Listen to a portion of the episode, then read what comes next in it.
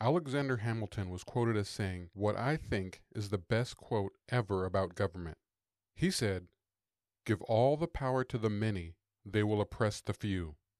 Give all the power to the few, and they will oppress the many. And with that quote, you can see why the founders of the country came up with a federal system for the United States they were founding. More specifically, they built a federal system with built in checks and balances. They thought through it all thoroughly. They deliberated and they debated every minute detail, and there were definitely no accidents or oversights. What was vague was meant to be vague, what was specific was meant to be specific. And when there was an area where the founders recognized should or would likely need to change or evolve over time, they left it open to change. And in the end, they put a process to allow their work, the Constitution, to be updated or amended as necessary. Dare I say that throughout the history of man and government, there is no more perfect rules to organize a government by. Well, we've hit that Hamiltonian point in today's America. Today we see an America where the corruption of humanity has begun to override the brilliance of the Constitution. Simultaneously, the many are oppressing the few, and the few are oppressing the many. Hamilton was right, yet again. If we look at it, socialism is the many oppressing the few, but the few oppressing the many. That's the deep state.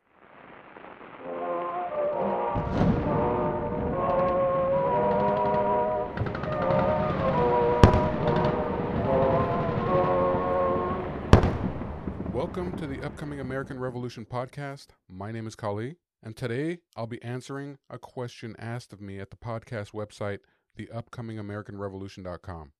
This was actually an interesting question because the question seems so simple. But despite being so easy a question, the answer is somewhat complex. And the question comes from Angel in New Mexico. It reads like this You've brought up the deep state several times in past episodes.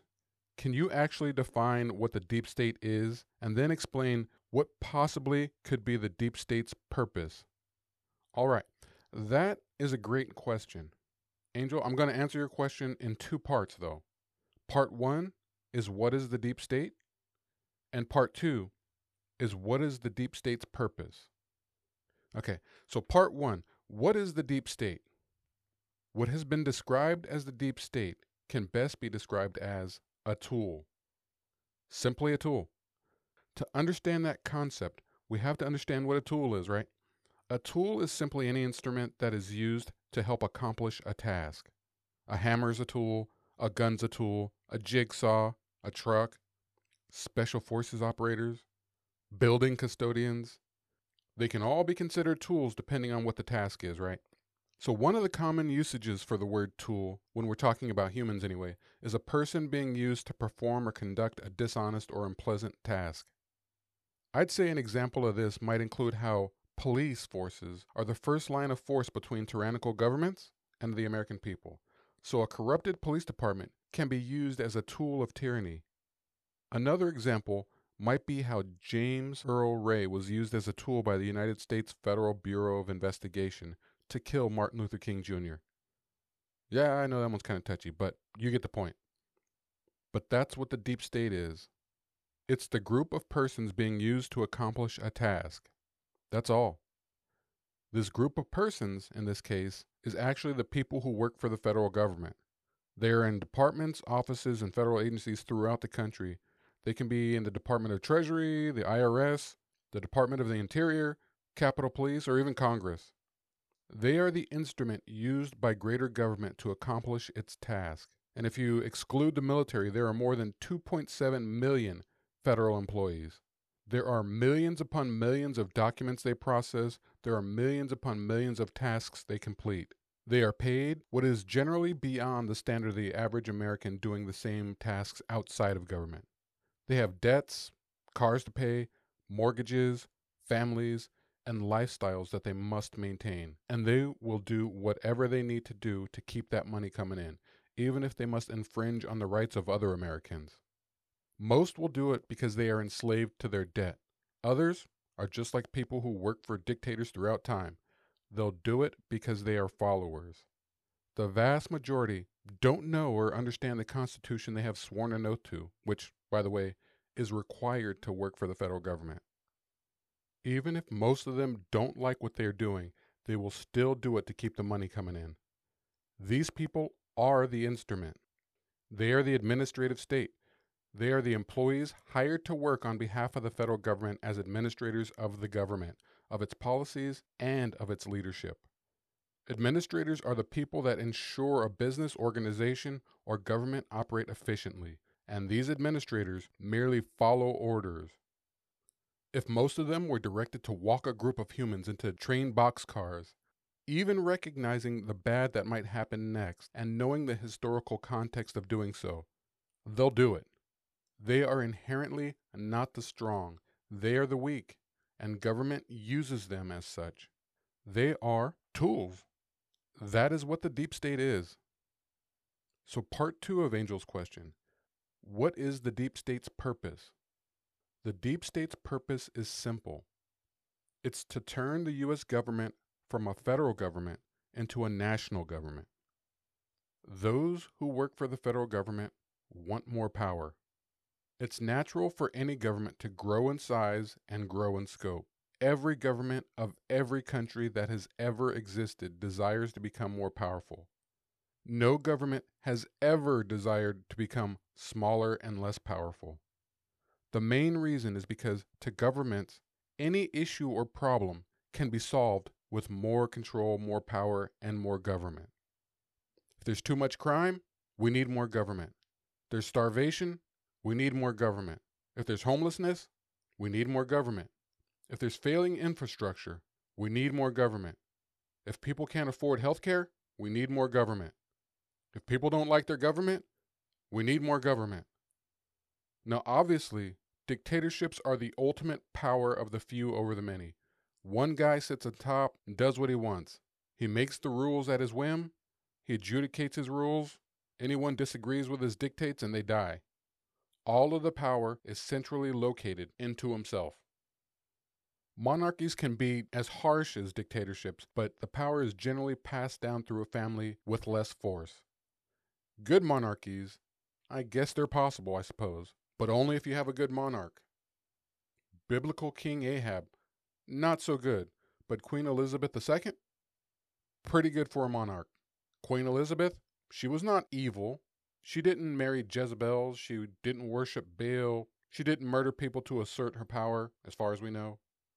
Although monarchs do not necessarily lead with the consent of the people, most are not generally leading through raw, violent force either.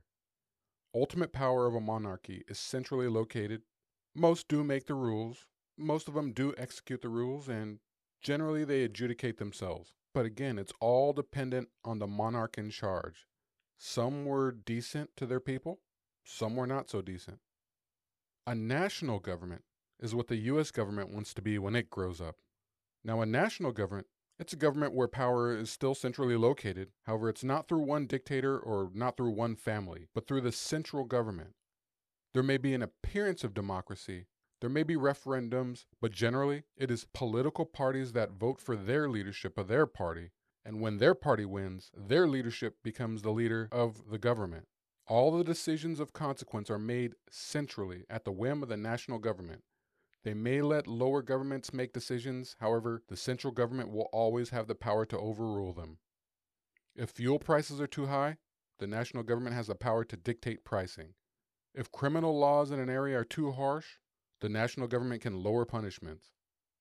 If elementary school standards are too hard for a specific culture or race, the national government can lower the standards. National governments lack limits to their authority and jurisdiction. They are the ultimate power, and therefore, they can ignore any limits to their power because they place the limits onto themselves. So, check this out. For the past couple decades, the Environmental Protection Agency, or the EPA, has been trying to make up rules giving itself more power. Even though the EPA can't give itself more power, Congress must do that. Congress makes the laws. But the EPA literally tried to make the argument that rainwater that lands on private property and puddles up becomes the jurisdiction of the federal government. They want to control rain and tax the property owner. The more it rains, the more you get taxed. That's crazy. Or even let's take it to modern day. Look at the current conflict with the Bureau of Alcohol, Tobacco, and Firearms, the ATF. This year, they decided to change the definition of what a short barreled rifle is. They made a rule banning pistol braces, potentially making 10 to 20 million people felons. They completely forgot that Congress makes the laws that they follow and that they enforce. They merely made a rule and expect everybody to follow, even though it's not the law. But think about this for crazy. By this standard, the ATF believes that it could literally make a rule that says handguns are illegal, or any guns are illegal. It's the same logic. They're not in charge, they don't get to make the rules, yet they think that they can make a rule that everybody must follow or be punished for. The ATF is crazy. But these kind of proclamations are what dictators, monarchs, and national governments may do, but the US is none of those. Now think of every agency of the government, every department making these same kind of rules that have no binding law behind them. That's what the deep state is. That's what the deep state does. It slowly squeezes power from everyone and gives that power and authority to the government. Not by laws, not through elected officials, but through their own rulemaking processes. These kind of proclamations are what dictators, monarchs, and national governments may do, but the U.S. is none of those. But just why isn't the United States a national government now? Well, the Constitution. Even though many people simply call the U.S. government a democracy, it is actually not. The United States is a democratic federal constitutional republic. Big words, but what they mean is that the U.S. is a federation of multiple governments. It's constitutional, meaning it has a constitution, and it is a democratic republic, meaning that the people vote for representatives and the people hold the supreme power. Democratic, federal, constitutional republic. And unfortunately for the U.S. government, the Constitution was written to ensure that the United States federal government would have to lie, cheat, steal, and probably fight to become a national government. The power of the United States governance is dispersed among the federal government, the individual state governments, county and local governments, and then it is further dispersed between legislative branches at each level who write the laws executive branches who follow and execute the laws created by the legislatures at each level. And finally, power is also dispersed through the judicial branches of all levels that interpret laws when there is a confusion or conflict. No branch of government can write the laws, enforce those laws themselves, and then take the complaints and determine if the complaints have any merit. And if any part of the government could write, enforce, and interpret the laws they created, this would mean that you don't have a democratic federal constitutional republic. This would mean that you don't have checks and balances. This would mean that government has the same power as a dictator or monarch. Initially, in our case anyway, this would mean that the United States would have a national government. We would have something we are not, and the tyrants would be in charge. But in the end, the deep state is a way of bypassing the Constitution and ignoring the Bill of Rights. Imagine a United States where the national government could ignore the parts of the Constitution that it does not like or are inconvenient. Why vote on a president or for representatives if the U.S. government can rig elections to get the people they want in power elected despite the vote? Imagine a United States where there was no freedom of speech and the government could punish anyone for the speech or words they make. Excuse me where government could coordinate with private companies to censor the opinions of individual Americans. Just imagine living in a country where government can pick up citizens, hold them in jail without charging them for any crimes or without any evidence they actually committed any crimes.